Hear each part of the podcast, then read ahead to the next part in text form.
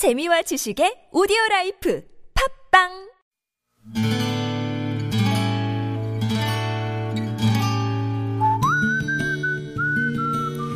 여러분 기억 속에서 여전히 반짝거리는 한 사람. 그 사람과의 추억을 떠올려보는 시간, 당신이라는 참 좋은 사람. 오늘은 서울시 송파구 풍납일동에 사시는 김진명 씨의 참 좋은 사람을 만나봅니다.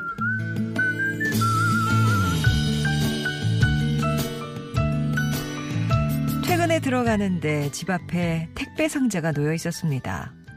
아내에게 이게 뭐냐 물어보자 당신 동갑내기 외삼촌이 보내온 거라며 웃더군요.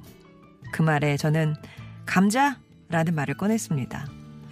아내는 매번 자신의 반응이 같다는 걸 알면서도 또 귀신이네 합니다.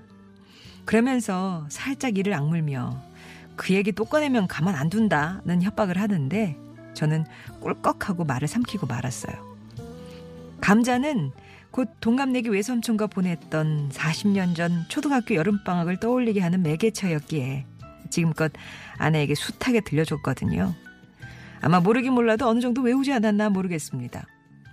그때가 6학년 여름방학 때였을 거예요. 동갑내기 외삼촌과 개울에서 흙탕물을 튀기며 놀고 들판을 온종일 쏘다닌 밤이면 늘 배가 고팠죠.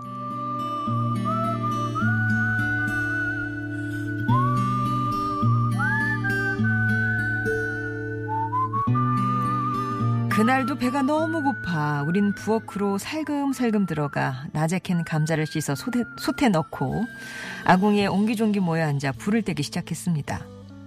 그런데 한참 지나 아궁이에서 시커멓게 그을린 감자가 하나 툭 떨어져 나오는 거였어요. 우린 이상하다 하면서도 할머니가 아궁이에 넣어둔 감자겠거니 하며 부직갱, 부직갱이로 그 감자를 꺼내 껍질을 벗겨 먹었습니다. 그렇게 아궁이에서 무슨 요술 항아리처럼 잘 익은 감자가 하나하나 계속 나왔고 우린 손과 입이 시커멓게 되도록 열심히 감자를 벗겨 먹었습니다. 어느 정도 시장기가 가신 뒤 솥안에 감자가 궁금해서 뚜껑을 열어본 순간 그제야 물을 붓지도 않고 감자만 넣은 채 불을 떼서 솥에 구멍이 난 걸 알고 걸음아 나 살려라 도망을 쳤던 그날 내 손을 꼭 잡고 함께 달려주었던 동갑내기 외삼촌 유영도 씨. 저는 당신이라는 참 좋은 사람 덕분에 할머니의 부직갱이를 피할 수 있었네요.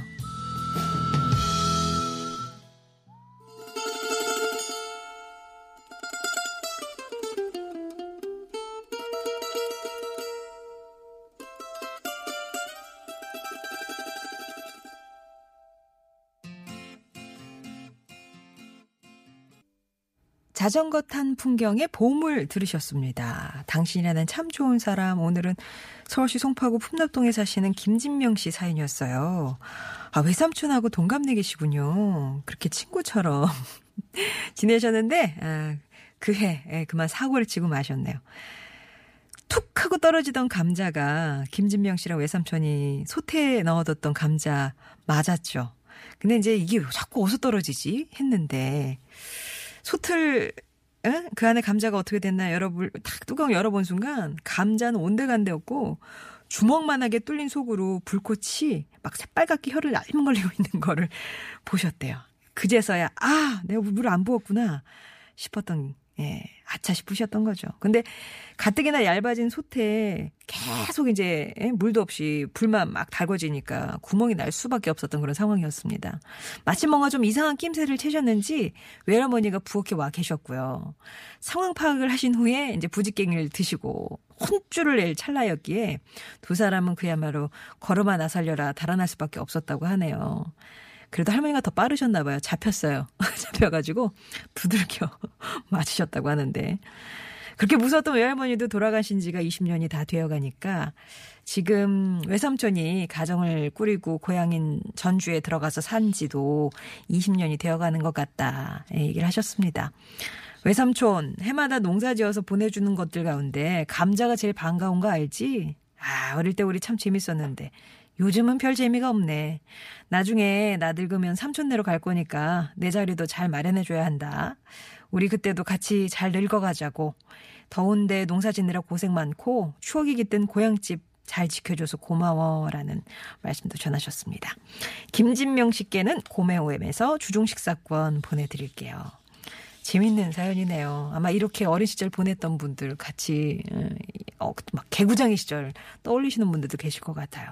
송정의 좋은 사람들 3부는요. 이렇게 여러분 추억 속에 당신이라는 참 좋은 사람 사연으로 함께합니다.